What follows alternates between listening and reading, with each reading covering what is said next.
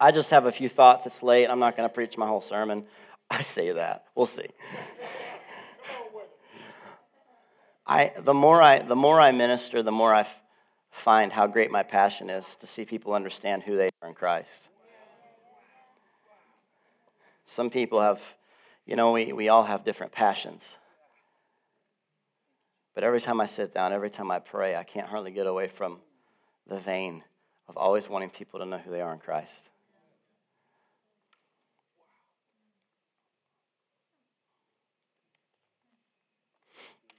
You actually carry the DNA of God. Put it this way God dreamed you, then He created you, which means you are actually a dream come true to God. Next time you look in the mirror and you start saying nonsense, look in the mirror and say, I'm actually God's dream come true. look at the person next to you say, You're actually God's dream come true. Whoa.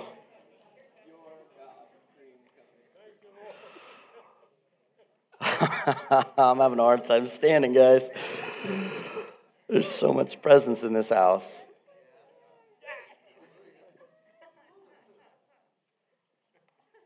Adam and Eve. Um, let's see if I can get this piece out.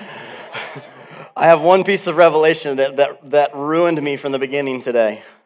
I actually prepared my sermon and I closed my laptop and I began to pray, and God dropped a little nugget on a little, the biggest nugget I think I've ever gotten. And it just ruined me. I was thinking about Adam and Eve. And they were made in God's image, the Bible says, right? He formed them, He created them, He breathed into them, and He said, You're good. You're created in my image. The enemy came to them and told them, eh, the enemy, the serpent, came and said that I can make you like God. And if you're like me, many times we're taught our whole life. Actually, the problem was with that they said they wanted to be like God, but here's the real problem they were already like God. This, this, this ruined me this morning. They were already like God. And so the idea that Eve wanted to be like God, there was actually nothing wrong with that. The problem was when he convinced her that you have to do something to be like God. Do you realize that the curse was actually introduced into the earth from someone striving? It was not that she wanted to be like God. He said when he created her, said, said, You're good. I created you in my image. You're great. The enemy came in and he was smart. He said, You want to be like God? There was nothing wrong with her saying, Yeah, because she was already like God. He'd already told her, It's okay for you to be like me. We've always thought, well, the moment she wanted to be like God, bad. No, you should look like your dad. And, and, and here she is. She, the enemy, the enemy can, yeah, stop. the, the enemy convinced her that she needed to do instead of be. It was actually where the curse came. Was the moment that she convinced that she was convinced that you need to do instead of be, and striving was introduced. And the enemy actually manipulated Eve to believe that she had to obtain her identity through works when she already had it through inheritance. She already had it. And it's the same thing that's preached over and over and over and over. If you do this, I could tell you who started that. Anytime someone tells you if you do like if you do this, you'll be like this, red flags should go up. Because in the kingdom, what you do is not about who you are. Or I should say, what, who you are is not about what you do, it's who you're related to. And we bought the lie, the same lie.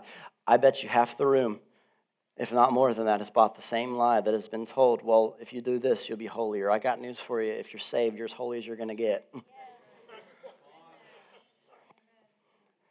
I already blew you out of the water last week with New Covenant warfare. Might as well go a little farther this week. I actually should have preached this before last week because last week I talked about what it looks like to do war on this side of the cross. And the whole thing was about identity. And really, I'm going to take you back a step this week for just a moment and say you got to know who you are because that's where you fight from. And I don't have a lot of time, but I, I just I feel like the Lord is wanting us to understand that at the very beginning, it was all an issue of someone trying to do when all they were supposed to do was be. One of my friends, Karen Walton, said so clearly, she said, You're human beings, not human doings. It's, it's, it's who you are. And the moment that you begin to attempt to obtain something by works that was given to you by grace, you're actually left with a feeling of having less than what you started with.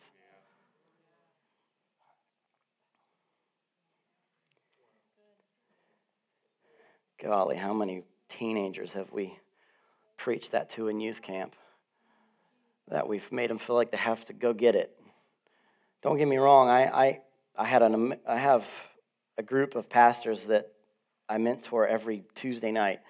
And uh, this, this was the topic, and one of them said, well, well, what about the topic of contending for things? I said, That's great.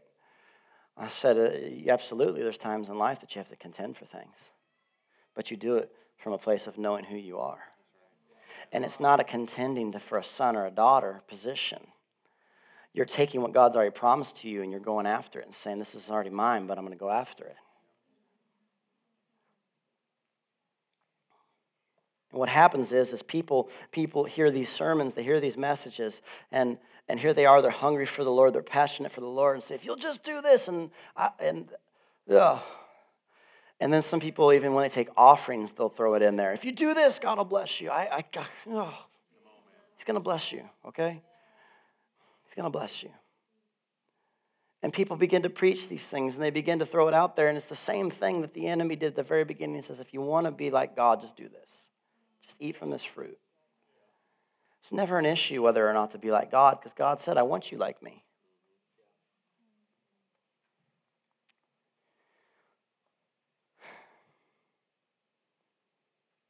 You see, this is why people can be in a discipleship class for 25 years and they still never feel like they can teach a small group because they always feel like they're not there yet.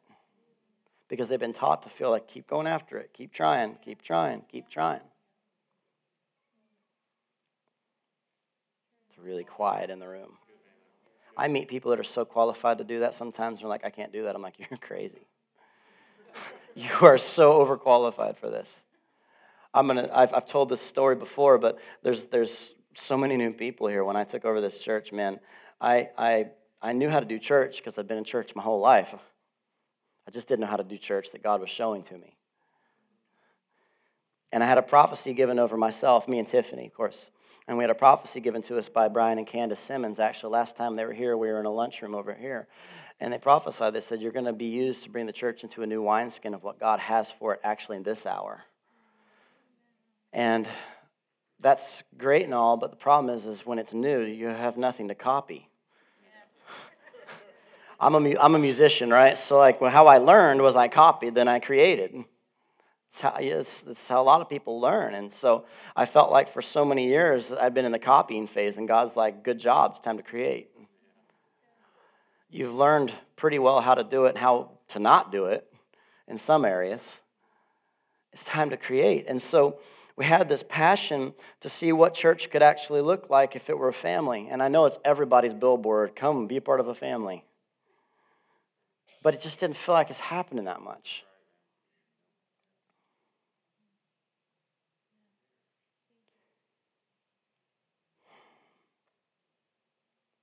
And so we felt super underqualified. I mean, we, we, we began to preach, and, and I tell a story just because it's the testimony of God's goodness, but there was just, it was easier when there was like hardly anyone here because if you failed, it wasn't that big. You know, and you didn't have a podcast. Those are great. Now, it's like, yeah, now everybody can download it.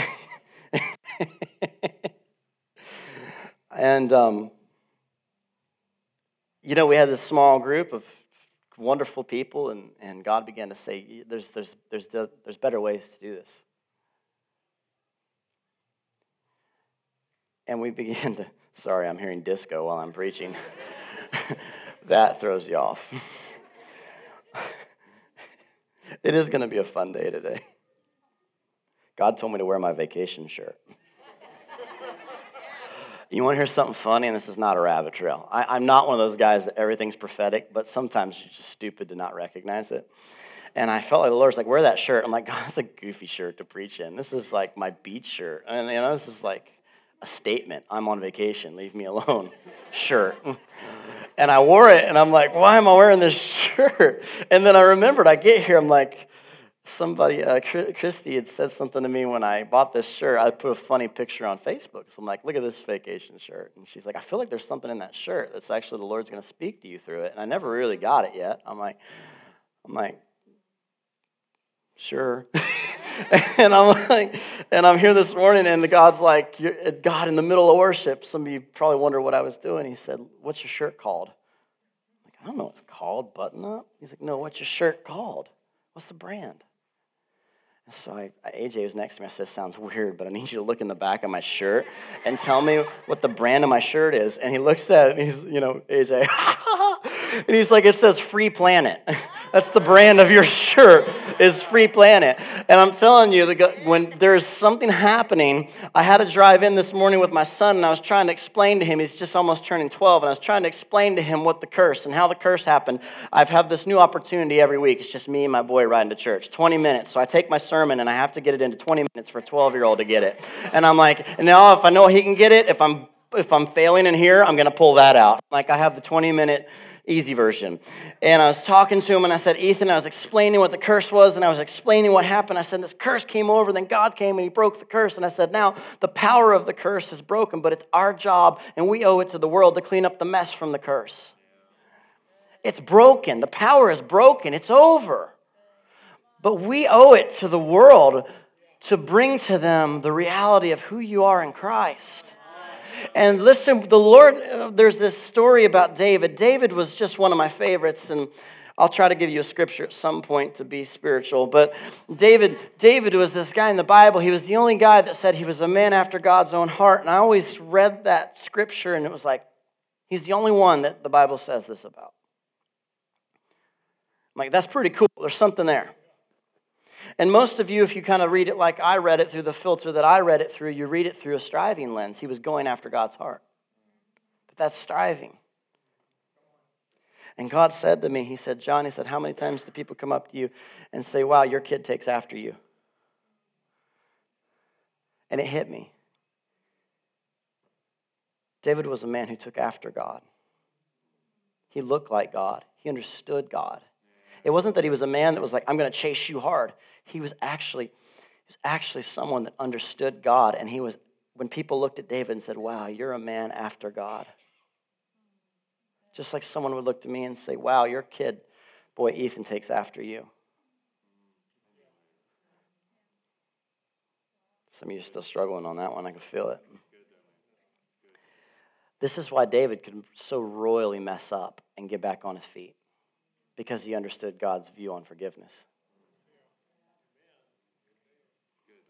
This is the reason that David was doing things that shouldn't have been happening yet. You understand? Do, do you get it that David came in at a time where they had the, the tabernacle, the, rep, the, the manifest presence of God rested in this box, and, and the, the protocol at that point was just take the box and put it in a room, and only certain people can go in there and put the little bells on their, you know, the little ding-a-lingers on, and then if it stops ding-a-linging, pull them with a rope because they're done. How would you like to be a priest in those days? so it's like, hey, Joe, your turn uh, I've had a rough week, man. Let Tim go. I'm like, I don't know if I'm up to it. Tim's like, man, you know, and you go in, ching, ching, ching, poof. It's true. But David comes in and he says, I, I have this understanding of God because I'm a man after God's own heart. Ever since I was a little boy, I've been worshiping God. And I know something about God that no one else knows. He actually wants to be in the middle of all of his kids. And so, so let's take this tabernacle that they've had in a room and it's hidden, and let's actually bring it into the middle of the tent. and Let's surround it and let's sing. Because he is actually a man after God's own heart. And he said, I understand what my dad likes. Because I've been with him so much since a kid worshiping. I get him. And he doesn't want to be in a room, he wants to be in the middle of his kids.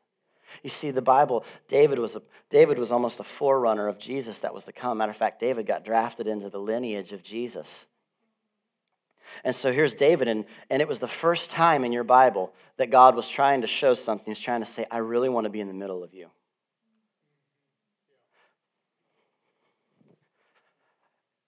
He's not up there during worship, and we're out here. That's the thinking that creates weak churches.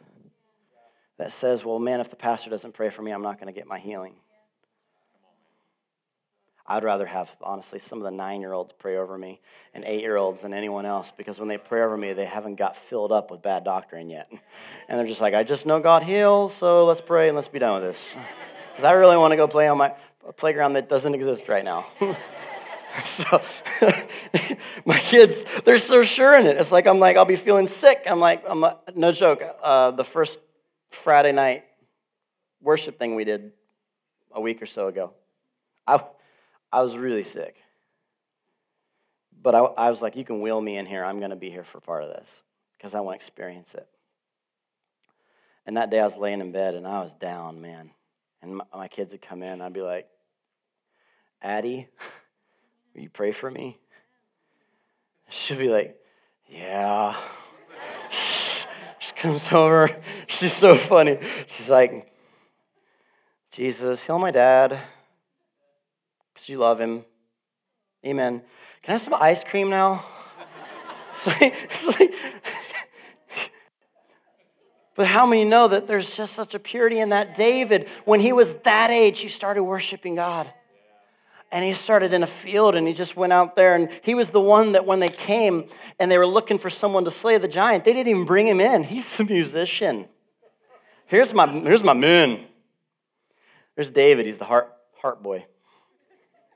And because you remember the story that he said bring them all in and they bring him in and and he's looking around and hmm, is that all of them there's david I mean, David's the guy that, you know, he's dancing around in the field. Tw- twinkle toes out in the field.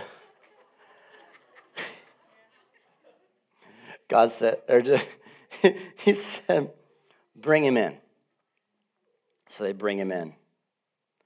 I always joke here because the Bible said he was ruddy and good looking, which would mean he's redheaded and good looking. There's a grace there, guys. And uh, they bring him in, and he says, That's him.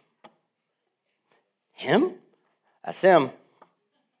David's probably like, Me? You see, David had created this relationship with the Lord in the private so that when it was time to come out and do battle in the public, he was already secure in who he was. And so many people try to be in the public eye before they ever have time in the private eye of God. And then they get out there and they don't understand why it all falls apart and why I feel so bad and no one showed up to my small group. And it's like, well, sorry, but you know what? That doesn't change who I see myself as. And here's David. He said he was after God's heart. And so David comes on the scene. He says, Listen, God wants to be in the middle of his people. He's, he doesn't want to be in this room, in this closed off area. He wants you to put him in the middle. And he wants the singers and the musicians. And you know what he did? He began to represent something that wasn't supposed to happen yet. He actually began to demonstrate a new covenant believer, a lifestyle of worship. Because 24 7, all right, 24 7 for 33 years, they did this. Here comes Jesus. God's trying to show him again. He said, I'm going to actually send my son, but he's going to live among you. And he walked the earth for 33 years. And he was trying to get it across that God was saying, I just want to be right in the middle of you. But Satan's trick from the beginning has been let's put a wall between you and God. And the only way I can do that is for you to believe you have to do something for God to be with you.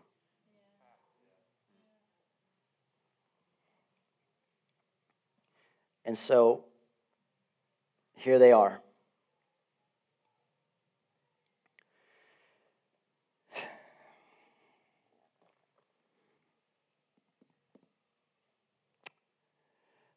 I'm just trying to think where I want to go. I don't really want to go through all this, guys. Don't have time. Can I just give you a snapshot?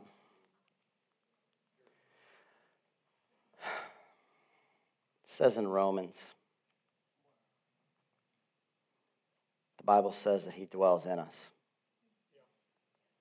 You're a child of God. Sin came in because Adam and Eve were convinced they had to do something to be with God. And it came in.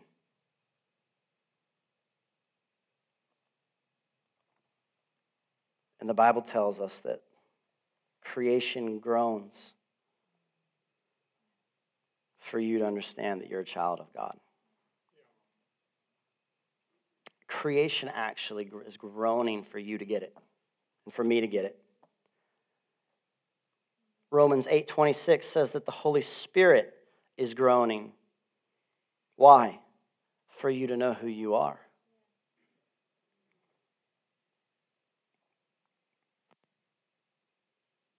Creation, the Holy Spirit and the Son, they're all groaning for one thing for you to know who you are in Him. They're not They're not all groaning for you to know that you're just a sinner saved by grace.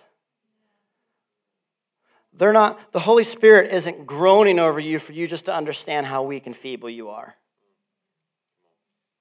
The Holy Spirit is groaning over you, saying, if you could just understand who you are in me, you're set. And it's not just the Holy Spirit. The Bible says that the Son is groaning and creation is groaning, all for what? One thing, for you to know who you are in Christ. Because you can't possibly know how to do battle if you don't know whose you are. And they're, they're groaning for you to say, You need to know who you are in me.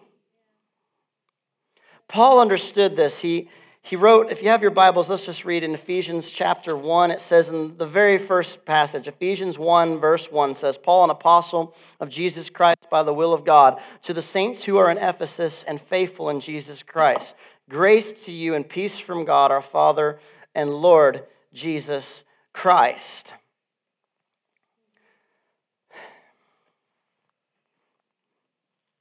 Goes on and says, verse 3 Blessed be the God and Father of our Lord Jesus Christ, who has blessed us with every, everybody say every, spiritual blessing in the heavenly places and in Christ. Here's the key, but every blessing is in Him. The enemy is getting you to focus on just trying to figure out how to get the blessings. God's saying, I just need you to get to understand if you're in me, all that comes with it. You see, the orphan mindset, that's how the orphan mindset works. It's got to make you feel like you have to do something to earn, you know, well, I don't know if I'm going to get to eat tonight. My kids at this point have never once wondered if they're going to get a meal. Now, they whine a lot when they're hungry, but they've never actually not thought they were going to get fed because they know mom and dad's going to take care of that. They operate from a position. I'm his son, he'll take care of that. God is just trying to get us to understand you're in me. If you get that, you're going to be okay.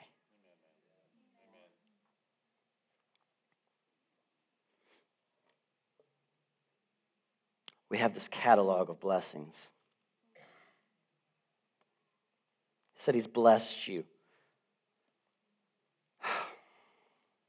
The word blessed is actually, I've, I've taught this a couple years ago, but that word blessed is actually the word eulogio. It's one of my favorite words in the Bible because it actually means this. Does the word eulogio sound familiar? When someone dies, there is a eulogy. Here's the beautiful thing about God He actually spoke a eulogy over you before you were ever born of great things. You see, we at the end of someone's life, we look back through their life and write up something about all the great things that happened, and we call it a eulogy. God looked ahead of you and said, I have a, I'm going to write out a eulogy over your life. And it's beautiful. And that's what that word says. It says, I have written, I have blessed you, I have given you all of these amazing things in Him. You just have to be in Him. You just have to be in Him. Verse 10 says that that in the dispensation of the fullness of the times, he might gather together in one all things in Christ, both which are in heaven and which are here on earth. In him also we have obtained an inheritance. Everybody say an inheritance, being predestined in according to the purpose of him who works all things according to the counsel of his will. he chose you. He eulogized you before you ever walked the earth. He said, I've written a story for you. It's really good. People that say, I just don't feel like there's any plan for my life. Oh, man. What a. Yeah, I don't know what to say. what a dumb thing to believe, though, when he's saying, I've written this beautiful story over you.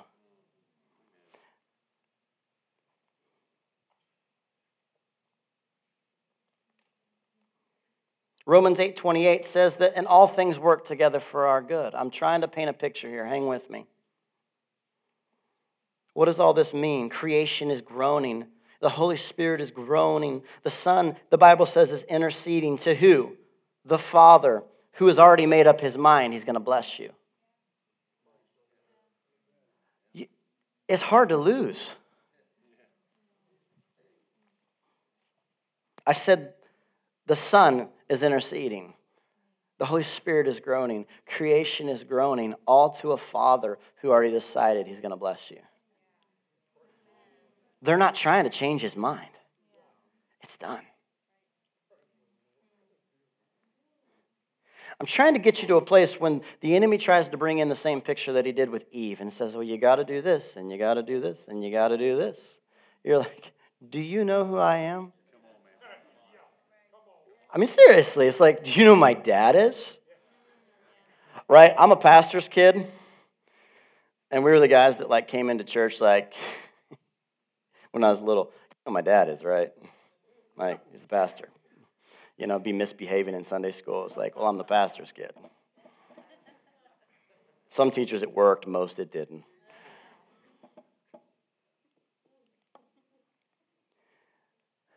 God created this thing so you can just say to the enemy, here's the thing. I look just like my dad, and I'm in my dad, and he's in me, and I have every blessing I need. It's not arrogance, it's confidence. And the more we understand this, as my, my shirt so well says, the more the planet will become free.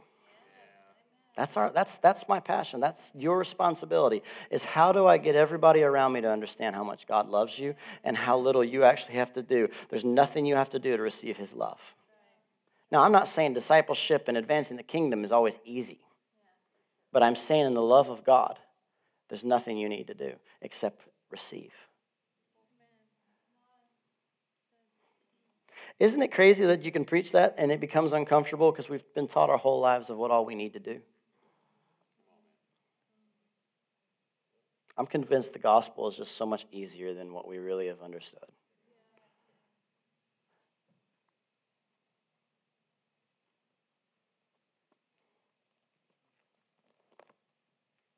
Here's the thing.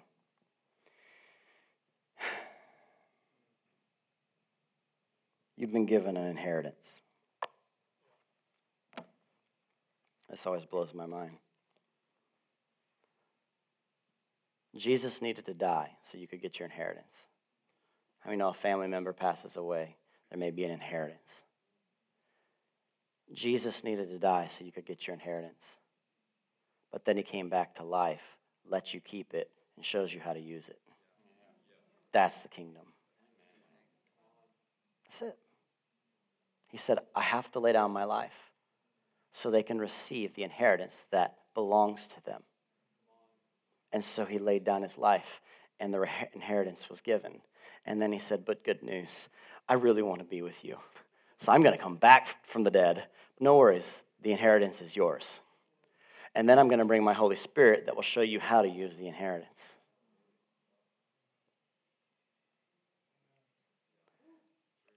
Nowhere in that did it have anything to do with what you and I have to do. It was all about what he did.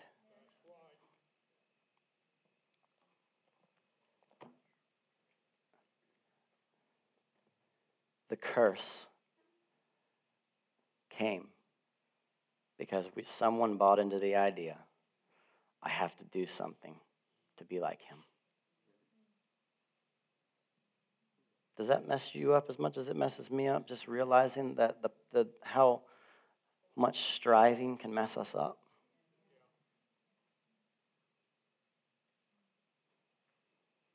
And God is saying over and over, just need you to know you don't have to strive. The Holy Spirit's groaning. You got to know you don't have to strive. The Son's interceding. Don't have to strive.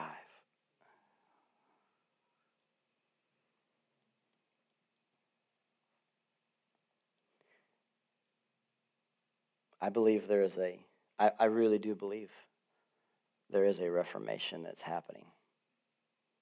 And it's a reformation of people knowing who they are in Christ. You understand? A reforming. Reformation is a reforming. He's reforming the church.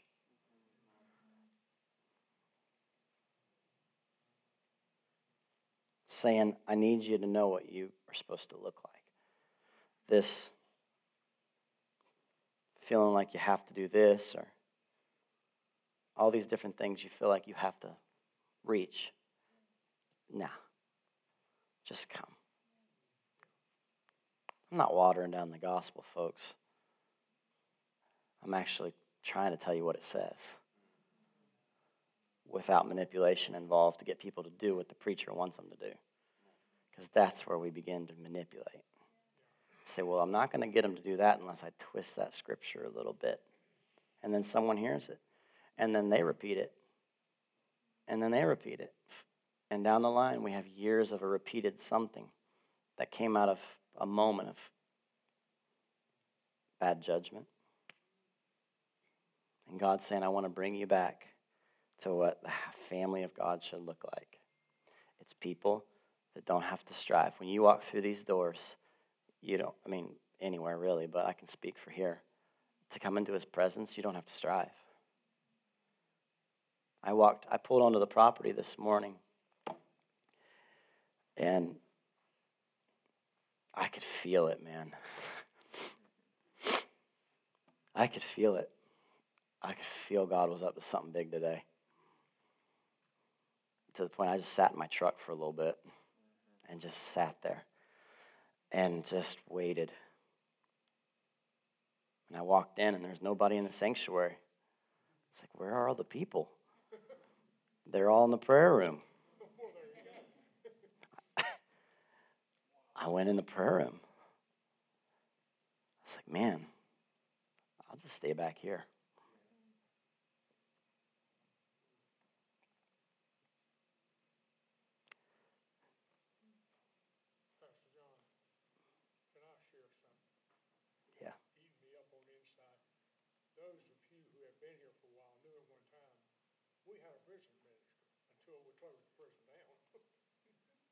Those people thought that they weren't worthy.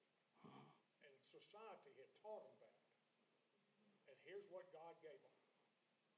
Jesus loves you, this I know, because the Bible tells me so. Little ones to him belong. They are weak, but he is strong. If you can get that in you, it will change your life. That's good. That's good.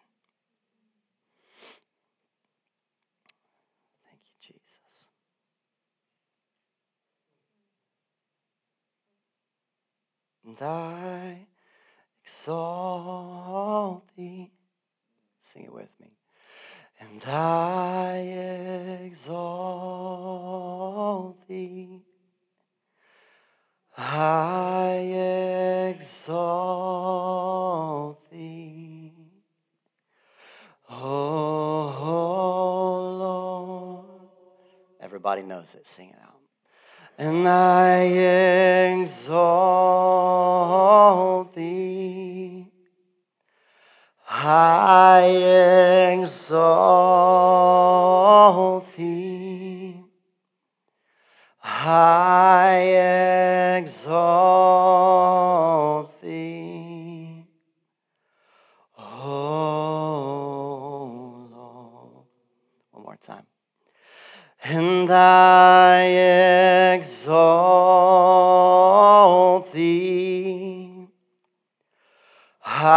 I exalt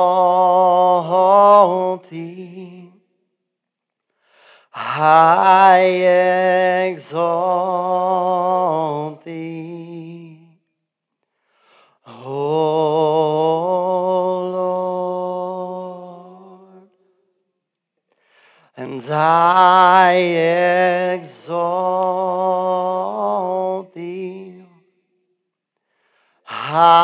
I exalt thee. I exalt thee. Oh Lord. Let's stand up, can we? And Lord, we praise you. And Lord, we praise you. Lord,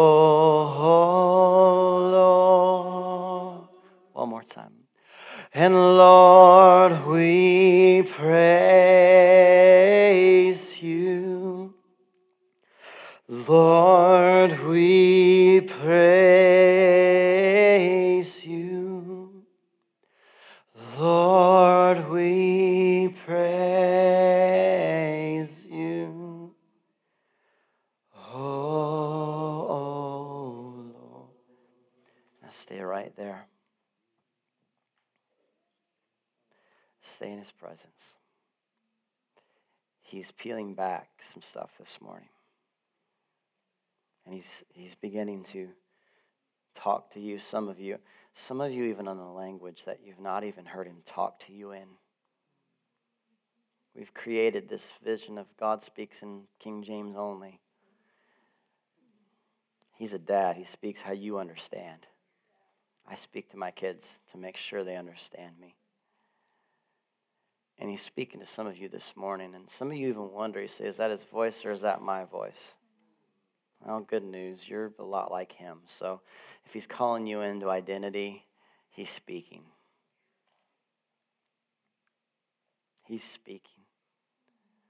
And I'm talking to a lot of people here and that have I feel like the Lord, he, he told me this morning, he said, John, he said, we're breaking off bad theology. I don't even like the word theology because I feel like it's a heady term, honestly, but that's what he told me. He said, John, we're breaking off bad theology.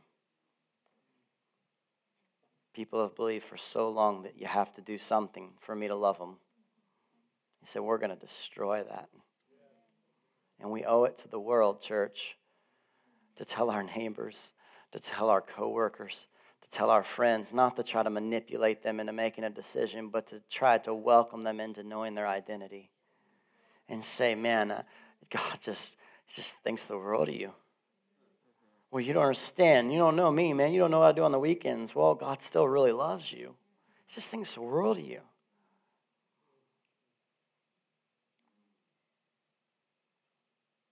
You are his dream come true. I'm going to say that as we close out. You are his dream come true. He dreamed you and he created you.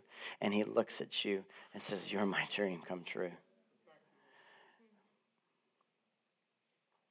So I speak to every weight and burden that some of you have been carrying for a really long time on thinking you just don't meet up.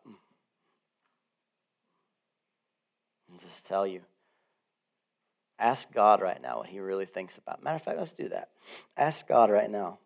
There's certain I can feel your there's these these these mindsets in the room that you're saying, I've done this, or I've been here, or I've done that, or you don't know this. Ask God right now, God, what do you think about that? And listen. I bet you it'll be good.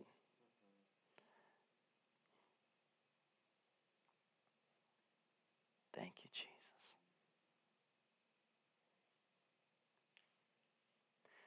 I want to close doing one more thing. I originally was going to talk about Thanksgiving this morning, not like the holiday, but actually a life of thanksgiving. And there's a, there's a connection with this as we close out. Both when Jesus did the miracle of multiplying the bread and raising Lazarus from the dead, he gave thanks, but he didn't give thanks for the situation. He gave thanks in the situation. Some of us have been tricked into thinking that God did this to me to teach me something, and so we actually bless the storm. When Jesus said, Peace be still, he never blessed the storm. We don't bless what's not God. But the only reason we would do that is if we've been convinced that something is Him. And if you think He's made you sick, if you think He's brought this hardship on you, if you think that you did this and so God caused me to lose my job, that's some of the biggest lies. And God always gave thanks in the situation, but He never gave thanks for it. And we even see in the Old Testament, we see different prototypes of this. You ever thought about Daniel in the lion's den? You ever thought about the fact that Daniel set aside time every day to stop and give thanks? And when he found himself surrounded by lions, they wouldn't mess with him? Some people just think it's because he's an awesome prayer warrior. I'd propose to you it's because he lived a lifestyle of giving thanks.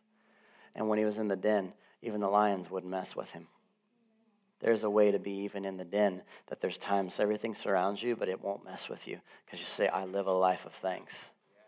And so before we go any farther, before we close this thing out, I want you to take a moment and I want you in the middle of whatever you feel swirling around your head this morning that's trying to convince you otherwise, say, Father, I just give thanks I give thanks that I get to be your kid. I give thanks that I'm your son. Even right now, come on. Uh, you really you need to verbally say this. Lord, I give thanks that you know everything I'm going through. I give thanks that Lord, you know my future, you know my past, you know my current, and Father, you've got this. I give thanks. I give thanks for my family. I give thanks for, Father, all of the blessings that surround me. I give thanks. I give thanks. And watch, dreams can be resurrected in this atmosphere. Lazarus was resurrected in the atmosphere of thanks. Right now, whatever it is that you feel is dead, give thanks in the middle of it. Give thanks in the middle of it. And watch him say, Wake up. Wake up. Wake up. In Jesus' name.